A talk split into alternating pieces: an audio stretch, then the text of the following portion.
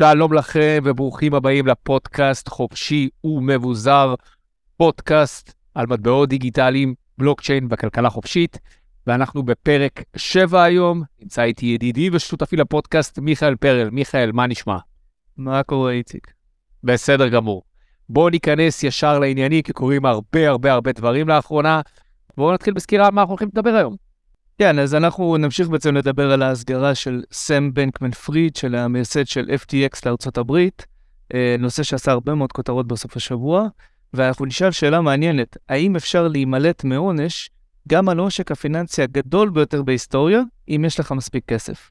מעולה, אנחנו גם נדבר על נגיד הבנק המרכזי ההודי, שטוען ואומר, read my lips, המשבר הכלכלי העולמי הבא ייגרם בגלל הקריפטו. כן, ואנחנו גם נמשיך בהמשך להאם המשבר ייגרם בגלל הקריפטו, אנחנו נדבר על בייננס, ונשאל באמת שוב האם היא בדרך לקריסה, ונעדכן מה חדש בנושא הזה.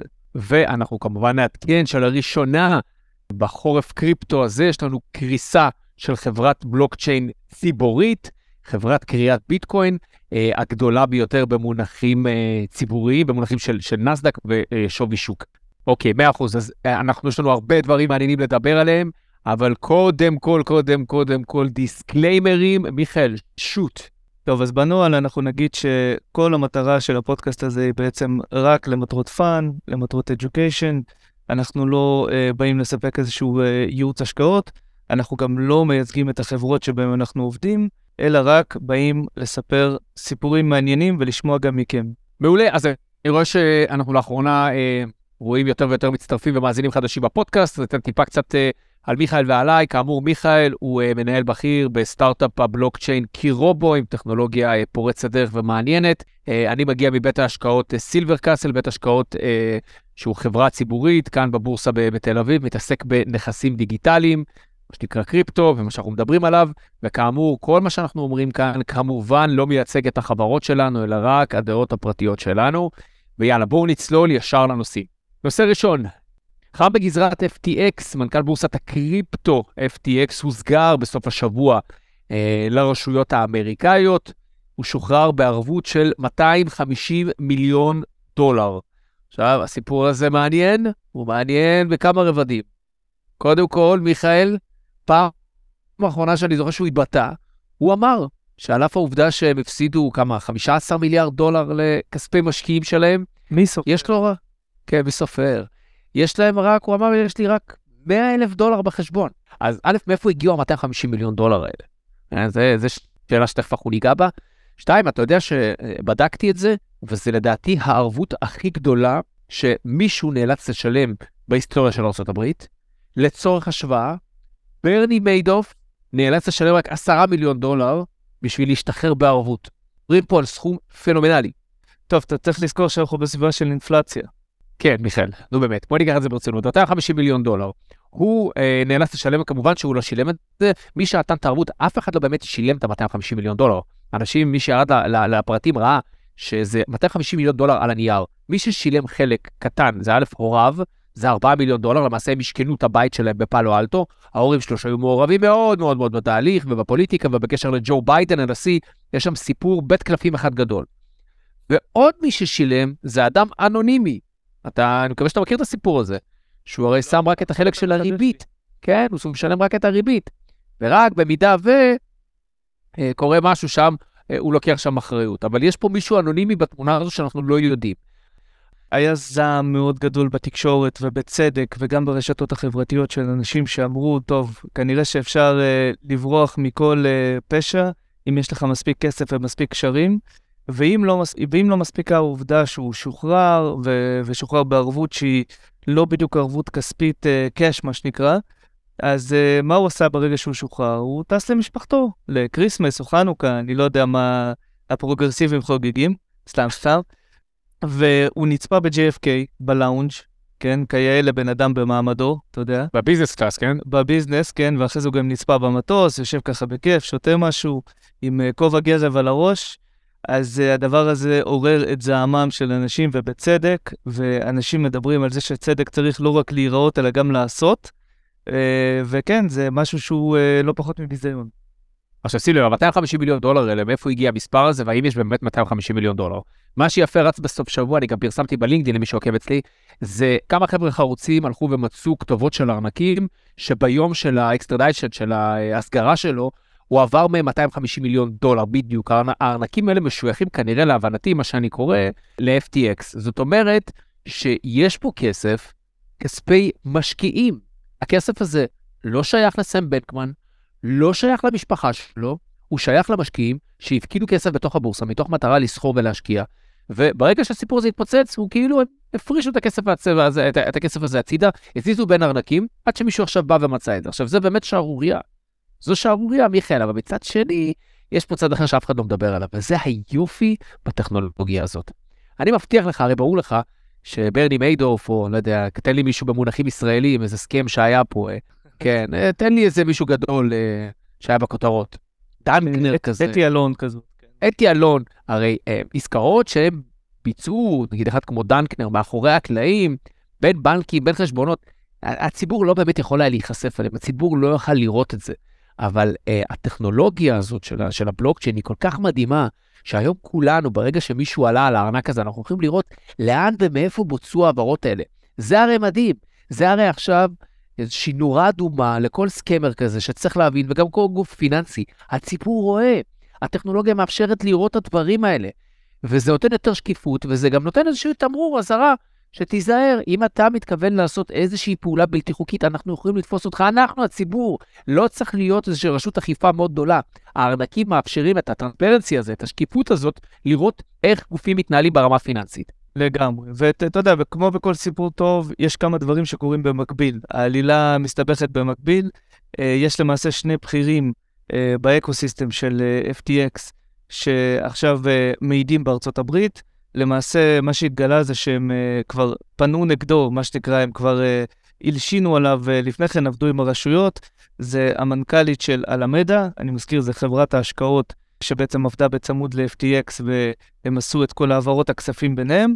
ואם אני זוכר נכון, ה-CTO uh, של FTX, הם מעידים בארצות הברית ומספקים איזושהי הצצה לכל המנגנון הזה ואיך שהוא עבד. משהו מעניין שעלה מהדברים שלהם זה ש... הם שכרו עורך דין לפשיטות רגל עוד הרבה לפני שהכל התפוצץ. כלומר, הם כבר הבינו לאן הרוח נושבת, הם כבר הכינו את עצמם לקריסה, הכינו את עצמם לנחיתה הקשה, וכנראה שה-250 מיליון דולר זה היה חלק מהמהלך הזה של להתכונן לקריסה ולהבריח נכסים. טוב, אז נעבור לנושא הבא. כן, אה, הבנק המרכזי ההודי, כן, הכותרת הזאת, נגיד הבנק המרכזי ההודי יצא בשבוע שעבר באיזושהי אה, הצהרה שתפסה המון המון המון כותרות בעולם, אה, והוא אמר את הדבר הבא, שנקרא read my lips, הקריפטו יגרום למשבר הכלכלי הבא. מיכאל, תן לנו קצת התייחסות לנושא הזה. תראה, אז קודם כל, אה, אנשים אומרים דברים, אתה יודע, זה כמו תחזיות של אה, לאן הביטקוין יגיע ולאן האיתריום יגיע. בסופו של דבר, אה, אנשים אומרים דברים, ונגידי בנקים כבומרים הם אומרים הרבה דברים שלעיתים קרובות מתבררים כלא נכונים. אבל למה זה בעצם מעניין? למה בעצם מעניין מה אמר הנגיד אה, של הבנק המרכזי ההודי, עם כל הכבוד לעובדה שהודו היא אחת הכלכלות הגדולות בעולם, והמדינה השנייה בגודלה מבחינת uh, אוכלוסייה, הודו היא בעצם בירת הקריפטו העולמית ככל הנראה, לפחות בכל מה שקשור למספר אה, משתמשים ובכל מה שקשור לחדירה של הקריפטו לאוכלוסייה הכללית. לפי הערכות, כ-29% מהאוכלוסייה משתמשים בקריפטו.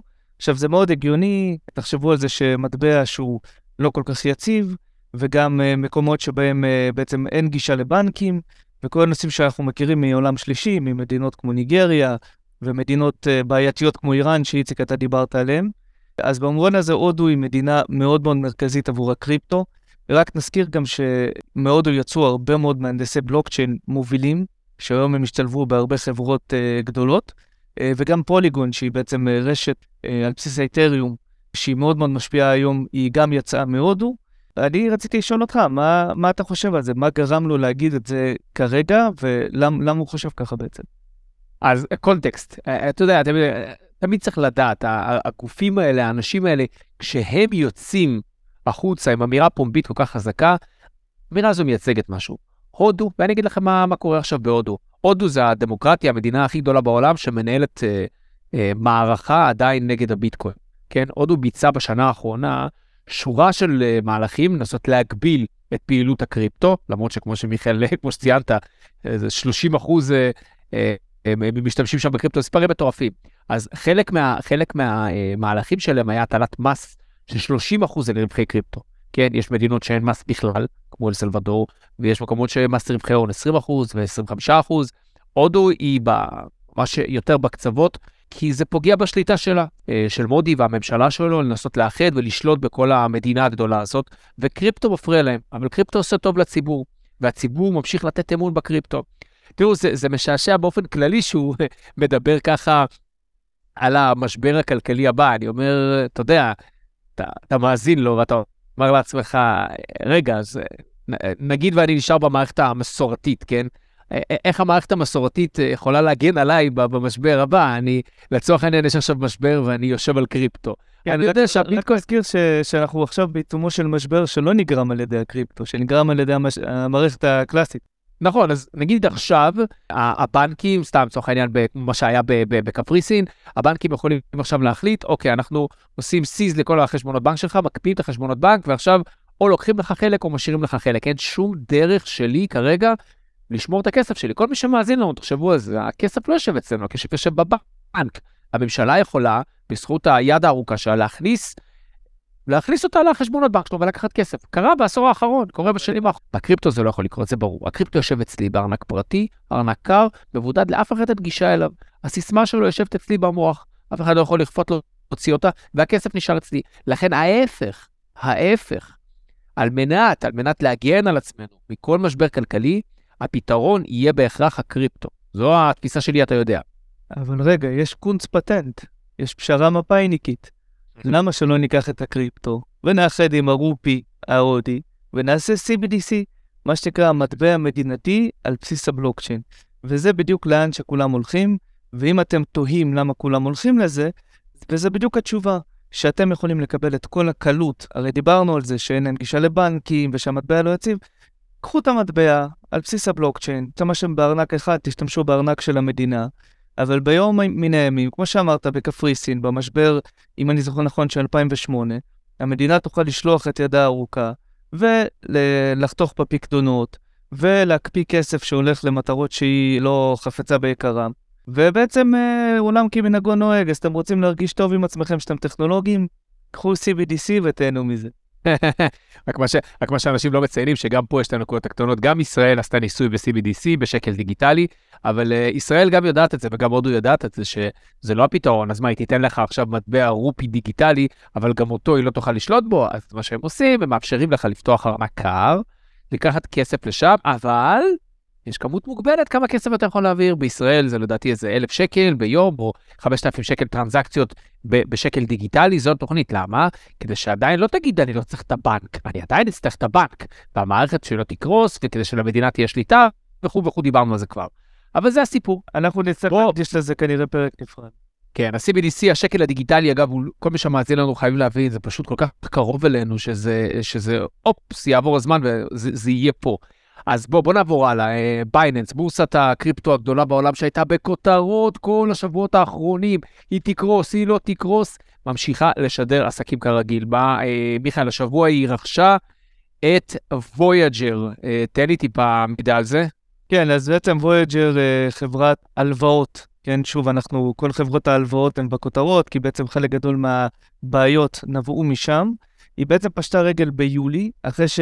3 Arrows Capital, סליחה, קרסה, וחלק מה, מהכספים שלה בעצם אה, נלוו מ Voyager, Voyager קרסה ביולי, פשטה רגל, ובעצם מאז FTX, שהזכרנו לפני כן, רצתה לקנות אותה ב-1.4 מיליארד דולר.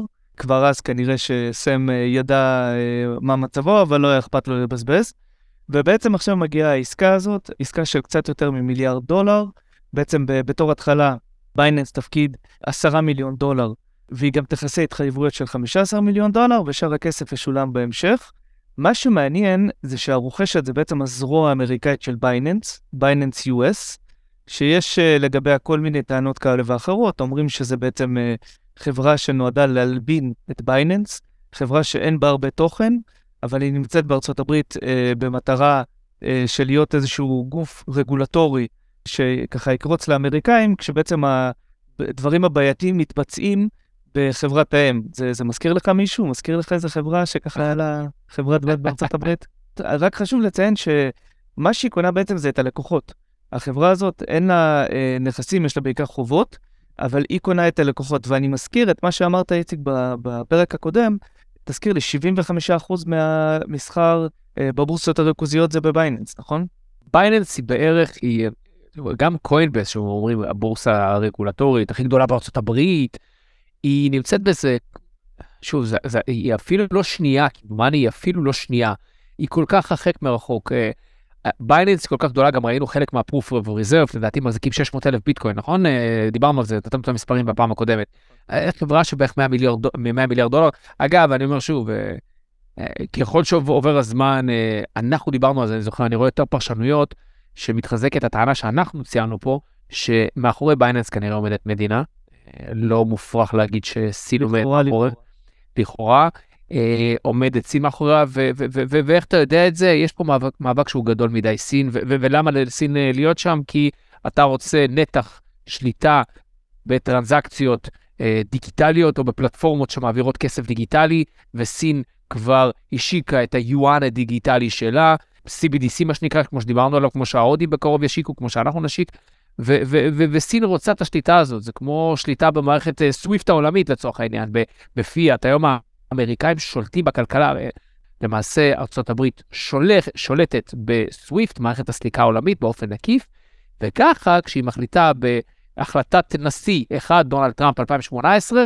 היא למעשה מנתקת את כל מי שרוצה לעשות עסקים עם איראן או עם העם האיראני בלחיצת כפתור. הדולר הוא המטבע הרזרבה העולמי. העולמי. נמליץ על הספר של ריי דליו, אני חושב שגם אתה המלצת עליו. יש גם, אה, למי שמתעצל, יש גם אה, סרטון אה, מאוד טוב ביוטיוב. קצת להבין על איפה אנחנו נמצאים עם הנושא של שליטת הדולר, ואיפה זה מתהפך לכיוון שליטת היואן, אולי. כן, אז אה, מאחורי בייננס, בייננס, כמו שאנחנו חזינו פה, להערכתנו, הערכה לדעתי משותפת לשנינו, שבייננס לא תיפול כל כך מהר, יש פה עניין גדול מאוד לגורמים גדולים מאוד, כנראה ממשלת סין, אה, להיות בשליטה על המקום הזה, כי המקום הזה מדיר שינה מהאמריקאים, כן? לכאורה האיראנים הלבינו שם אה, דרכם אה, כספים, כן? דולרים, ודרכו עשו עסקאות כשהיה עליהם סנקציות. אז, אז שוב, אני חוזר לנקודה הזאת שהיא פשוט גדולה מדי, וכל כל, כל, כל הזדמנות כרגע לקנות לקוחות, כמו שאמרת, בוויג'ר, זה פשוט לקנות לקוחות. אני מזכיר רגע מקרה דומה, חברת ההלוואות בלוקפיי שקרסה לפני חצי שנה, מי שקנה אותה זה FTX, אבל מה FTX קנתה, בורסת FTX? היא קנתה את הלקוחות שלה. איך אנחנו יודעים את זה?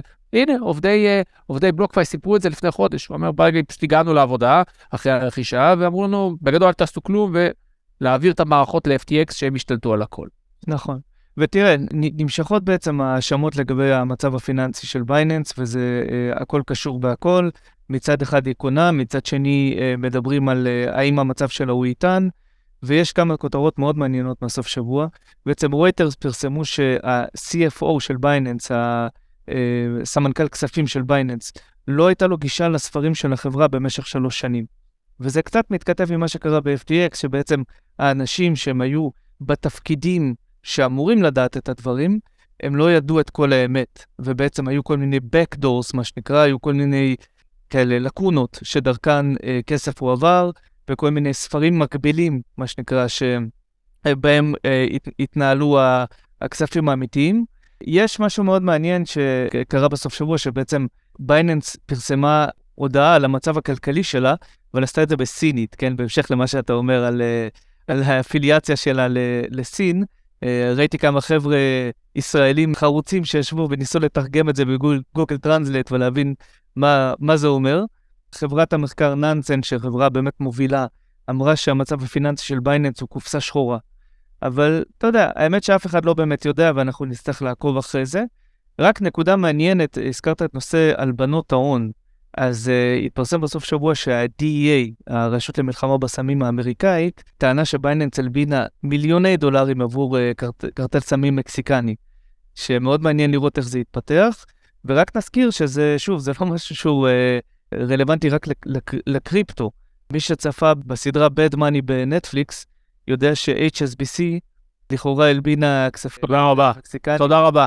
זה בתקשורת כן לא יגידו. ב-2017, HSBC, לא יאמן. אה, ארבע לפני ארבע שנים, אחד הבנקים הגדולים בעולם, מלבין כספים, הדבר הזה עלה לכותרות, אבל הקריפטו, הקריפטו זה הבעיה, כן, הבנו.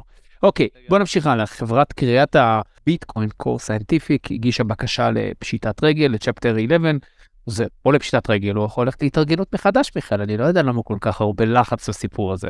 למה הסיפור הזה מעניין? כי היא אחת החברות הגדולות, שוב, היא לא החברה הכי גדולה, היא בערך היא בטופ 5, תהיה חמישית, אחרי מארה, Riot, Hut 8, שם Bitfarms, אבל זה עדיין חברה גדולה במונחי נסדק, במונחי שווי שוק, היא הייתה חברה שהשווי שלה נשק לכמעט 4.5-5 מיליארד דולר, והיום זו חברה ששווה רק 78 מיליון דולר, בעיקר את המכונות. זה סיפור uh, מעניין, כי זו החברה הראשונה ציבורית שבדרך לפשיטת רגל או להתארגנות מחדש, אני תכף אסביר את הנקודה הזאת. אז ראינו שהמניה ירדה ב-98 אחוז, אפילו לדעתי כמעט 99 אחוזים. Uh, אני לא יודע אם הייתי בכך כל כך מתרגש uh, לגבי ההשוואה לאחרות, כי גם המתחרות שלה, מארה וראיות בלוקצ'יין, uh, ירדו ב-88 ו-83 אחוזים, אבל זה פחות או יותר סביב מה שהביטקוין יורד בחורף קריפטו אחת לארבע שנים. רוצה כן. לשאול אותך משהו, ככה כדי להעביר למאזינים. למה בעצם המשבר הזה? אתה אומר בעצם שלוש חברות מובילות שמתעסקות בקריאת ביטקוין, למ, ממה זה נובע? למה, למה הירידה הזו? למה הקריסה הזו? אוקיי, החברות תלויות במחיר הביטקוין, כן? החברות האלה בדרך כלל מייצרות ביטקוין, והן לא מוכרות אותו. הן בדרך כלל אה, מייצרות איזשהו אה, מודל של מימון חיצוני, לוקחות איזושהי הלוואה, משלמות איזושהי ריבית, ומעדיפות להחזיק את הביטקוין בצד, כי ערכו כל הזמן עולה. אז אומרות, אולי לא, לא, לא כלכלי לנו. אני לא קראתי בדיוק לעומק מה קרה שם, אבל זה בדרך כלל מה שעושה. עד, ש, עד שאנחנו מגיעים למצב כמו, אה, כמו עכשיו, אני יודע שעלות קריאת ביטקוין היא עומדת על בערך 15 אלף דולר, נכון להרגע. והמחיר של הביטקוין הוא בערך 16-17 אלף דולר, כן? אנחנו רואים היסטורית שמחיר הביטקוין לא יורד מתחת לעלות הקוראים.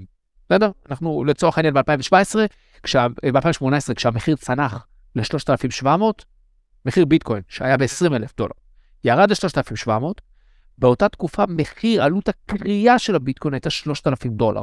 אז תשים לב, אנחנו תמיד נמצאים באיזשהו טווח קצת מעל המחיר שלהם. עכשיו, אבל בשביל לסבסד את הפעילות הזאת, הם לוקחים הלוואות, הם לא רוצים למכור את הביטקוין שלהם, ואז יש ריביות, ואז הם נכנסים לאיזשהו לופ שהם לא מתקשרים. בעצם אם הם ימכרו, אז הוא ימשיך לרדת.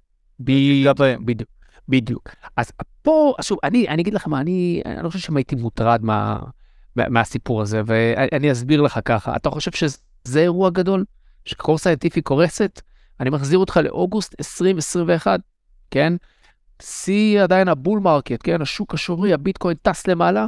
ביום בהיר אחד הסינים מודיעים, החל מרגע זה אנחנו לא מאפשרים לא מסחר בקריפטו, דרך ברוקרים ותשתיות, ובעיקר אוסרים על כריית ביטקוין. באותה תקופה, הביטקוין, מעל 50% מכריית הביטקוין בעולם, הייתה בסין. חשמל זול.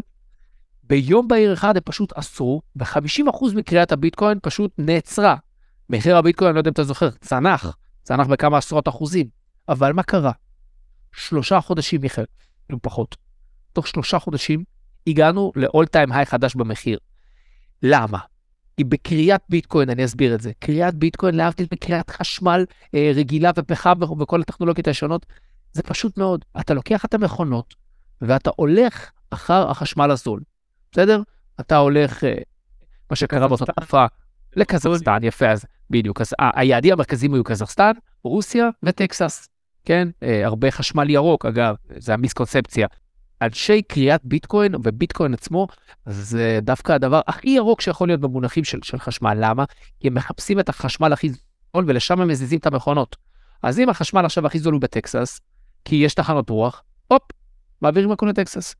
אז מה שלמעשה הראיתי, אם אני אסכם את זה, זה שהכורים הם ניידים, התזוזה היא קלה ומהירה, לכן גם הסיפור של Core Scientific הוא לא באמת הולך להשפיע על הביטקוין, כי לדעתי, קודם כל על הביטקוין לא ישפיע, לא משפיע על היסודות שלו, אבל גם על הכרייה, הרי מה יקרה?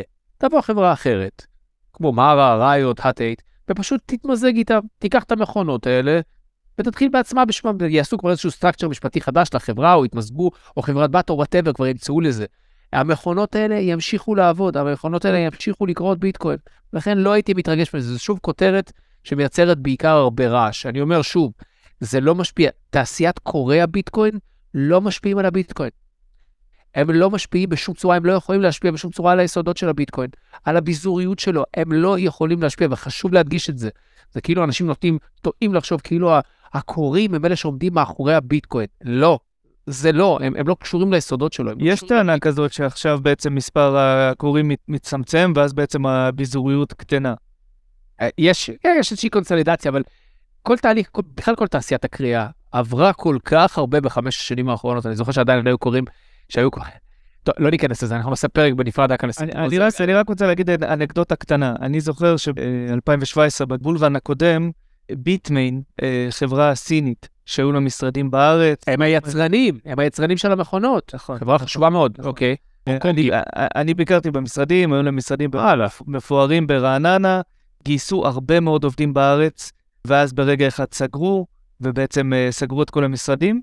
ואני רק רוצה להגיד נקודה שככה מתחברת למה שאמרת. בסופו של דבר המכונות האלה, היום אולי הן לא כלכליות, אבל בעוד כמה שנים הן יהיו שוות זהב. וזו הנקודה. מי שיצליח לשמור על המכונות האלה, זה כמו מכונות החייאה בתחילת הקורונה, כן? זה, יש עניין של טיימינג. ובסופו של דבר, כשהשוק יתחיל לעלות שוב, אז uh, כולם ירצו את המכונות האלה וכולם ירצו... איזה, איזה ישמוע, מה מה זה לא כלכלי? אתה יודע איזה ביקוש יש היום? כל המכונות ש Bitmain מייצרת, במקרה, אני מכיר טוב את Bitmain, Bitmain הם, הם היצרנים של המכונות שכורות את הביטקוין. כל ההזמנות ל-2023 כבר סגורות. אתה רוצה למצוא היום מכונה, אני זוכר בשיא ה bull market, הייתה עולה לך, אתה יכול להיכנס לאמזון, לקרוא, מכונה עלתה 20 אלף דולר, מכונה אחת, אבל אם אתה כורה גדול, כמו Core Scientific ו Mara ו Riot, היית יכול לקנות אותה ב-2500-3000 דולר. סתם שתבין איזה ביקוש יש למכונות האלה, אין היום מכונות בשוק, חביבי, זה כל כך קל לקנות. אה, והגענו לפינת החופש שלנו, מיכאל. פינת החופש. כן, אנשים שואלים אותנו על ההיבט של הכלכלה החופשית, שאנחנו יכולים לדבר על כלכלה חופשית, וזה חלק מההגדרות של הפודקאסט הזה שהוא מדבר על כלכלה חופשית, אז אנחנו רוצים לדבר איתכם על פינת החופש, והיא עוסקת בתוכנית הכלכלית החדשה של ההסתדרות, רק קונטקסט, אם נכנסתם לפייסבוק אה, או רשתות אחרות בשבוע האחרון, רואים הרבה הפגנות של ההסתדרות, כן, ההסתדרות, אה, העובדים נגד יוקר המחיה. אוקיי, אוקיי, אז כן. בוא, בוא, בוא תספר לי קודם כל, מה, מה מציעה ההסתדרות? איך היא הייתה אה, נלחמת אה, או נאבקת במשבר הכלכלי הזה והייתה פותרת אותו? מיכאל, איך נראית התוכנית הכלכלית שלהם? אז אני, אתה יודע, אני הסתקרנתי, אני ראיתי הפגנות, לקחתי אותם ברצינות, אתה יודע, גם ראיתי שלטים, וראיתי שבכל מקום זה אותם שלטים. ראיתי שה... מודפסים, כן? לא אותנטיים. מישהו הלך, הדפיס. עכשיו, כן, אתה יודע, גם ההפגנות שפרצו בצורה ספונטנית לגמרי בכל מיני נקודות בארץ, גם השלטים המודפסים, אמרתי, אני חייב לרדת לעומקם של דברים. אז הלכתי וקראתי את התוכנית הכלכלית של ההסתדרות כדי שאתם לא תצטרכו.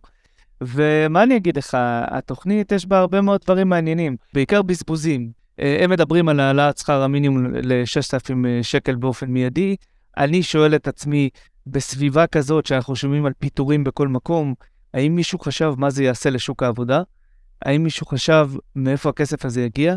בסופו של דבר, מעסיקים היום, שעושים את החשבון שלהם, וחושבים על uh, האם לפטר עובד או לא לפטר עובד, לפעמים כמה מאות שקלים האלה שהם יצטרכו לעלות עכשיו, ואל תשכח שזה משפיע גם למעלה. כלומר, זה לא רק מי שמקבל שכר מינימום, זה השכר שכולם יצטרך לעלות בהתאם, כי ככה הדברים האלה נכון. פועלים. ובסופו של דבר, הרבה מאוד אנשים ימצאו את עצמם. רגע, זה לא רק עוד כמה מאות שקלים, די, מיכאל, זה עוד 30 אחוז אה, הוצאות אה, מעביד שצריך לקחת פה בחשבון, אבל ההסתדרות לא לקחת בחשבון, כי היא לא צריכה לשלם את זה. מישהו ישלם, כן, מישהו, המיסים של האזרחים. אוקיי, תמשיך, מה עוד? הם מדברים על uh, ניכוי במס בגין החזרי הוצאות עבודה מהבית, וזה ככה מצלצל לי מאוד uh, מחובר לעובדה שאולי העובדים היחידים היום שעובדים מהבית בצורה מאוד מאוד קונסיסטנטית זה עובדי מדינה. אתה יודע, בסופו של דבר בהייטק די כיסו את ההוצאות האלה, חברות uh, קנו כיסאות לעובדים שלהם ומחשבים ומיקרופונים וכולי וכולי. אה, אבל זה מאוד מתכתב עם זה שהרבה מאוד עובדים במגזר הציבורי אה, עובדים מהבית ורוצים שמישהו ישלם על המזגן שלהם וכולי. זה כולל אה, העלאת קצבאות זקנה, אולי דבר מתבקש, אני לא יודע, אבל האם לכולם צריך להעלות את זה? האם, לא יודע, סטנלי פישר למשל, יהודי יקר, אבל האם גם הוא צריך לקבל קצבת זקנה מוגדלת עכשיו? האם, האם אנשי פנסיות תקציביות צריכים לקבל קצבת זקנה מוגדלת? אתה יודע, זה מזכיר לי, זה מזכיר לי שחילקו את הכסף בלי, בלי הבחנה בקורונה. פשוט החליטו לחלק לאנשים כסף בלי הבחנה. אני זוכר שהיה גל גדול של הייטקיסטים שהחליטו לא לקחת את הכסף הזה, או שלקחו ותרמו אה, לאנשים שבאמת צריכים אותם. כן, כשיורים בלי הבחנה ככה זה נראה. אגב, זה כבר שתי נקודות מתוך השלוש שאומרים שצריך לעוד כסף, לא מביאים אף פעם סעיף תקציבי. מאיפה הביאו את הכסף הזה? לא מביאים אף פעם. יש, אה, אתה יודע, תמיד אומרים, אה, יש מספיק כסף, צריך לתעדף, אתה יודע. אף אחד לא אומר איך מתעדפים. למה לא לתעדף על חשבון uh, כספים שהולכים לגופים ציבוריים? את זה אף אחד לא מציע. אז מדברים על, למשל, מכסות לדיור ציבורי ושכירות ארוכת טווח. עכשיו, יש תופעה ש, שהיא מוכרת, אתה יודע, למשל בכל הנוגע לקצבאות נכים. ככל שקצבאות הנכים עולות, כמות הנכים גם עולה. עכשיו, זה לא שעכשיו חלילה אנשים נפצעים בכל רחבי הארץ, זה פשוט ברגע שיש פתח לכסף, אז אנשים ימצאו את הדרך להשתמש בכסף הזה. ודיור ציבורי, ייתן פתרון אולי לאנשים באמת שאין להם, באמת שצריכים את זה, אבל יהיו הרבה יותר אנשים שפשוט יבואו וירכבו על הגל הזה, וייכנסו לדירות האלה, גם אם הם לא באמת צריכים לגור בדיור הציבורי. ואנחנו אה, נעשה פה סלאמס כאלה בסגנון של אה, משכנות גולדה, וכמו שראינו במדינות קומוניסטיות שאני ואיציק נולדנו בהן. אני, אני אוהב את הבא, שכירות, אה, שכירות פרטית הוגנת. Uh, באמת, כאילו, כאילו אין מספיק דוגמאות לדבר הזה, לכמה נכשל, כן, ברלין, דוגמה מאוד טובה, כמה כישלון ועיוותי שוק הדבר הזה יוצר. ברגע שמדינה מתערבת, מתערבת בשוק הדיור, אני במקרה לפני שבע שנים עבדתי בסטארט-אפ. אה, שהתעסקה בעזרה לאנשים, לחבר'ה צעירים, אה, לקבל אה, מה שנקרא גרנטור, איך זה נקרא? ערבות, לחיות בניו יורק. למה ספציפית בניו יורק? כי המחוקק האמריקאי החליט שיותר קשה שהוא יגביל את היכולת של בעלי דירות to evacuate, להוציא מישהו מדירה. אז uh, מה, ש, מה שעשו בעלי הדירות אמרו, אין בעיה, אנחנו פשוט נקשה על האנשים שנכנסים לדירות את התנאים מלכתחילה. נוודא שאתה לא בן אדם שיהיה לו קשה, שיהיה קשה כאן להוציא אותך. זאת אומרת, יהיו ועדות קבלה. כן, זה לא בדיוק ועדות קבלה, פשוט היית צריך להיות עם אבא מאוד מאוד עשיר, או דוד מאוד מאוד עשיר, בשביל שיחתום לך ערבות, כן? כמו uh, בארץ זה שטויות, אבל שם זה חתיכת אישו. אז אני הייתי בחברה שזה בדיוק מה שפתרנו לאנשים, אבל למה מראש לייצר את הכאב ראש הזה? מי שייצר את הכאב ראש הזה ופגע באוכלוסיות החלשות בניו יורק יותר מכולם, זה המחוקק, שניסה להתערב וניסה לעזור לכאורה לחלשים, ובסוף דפק את החלשים.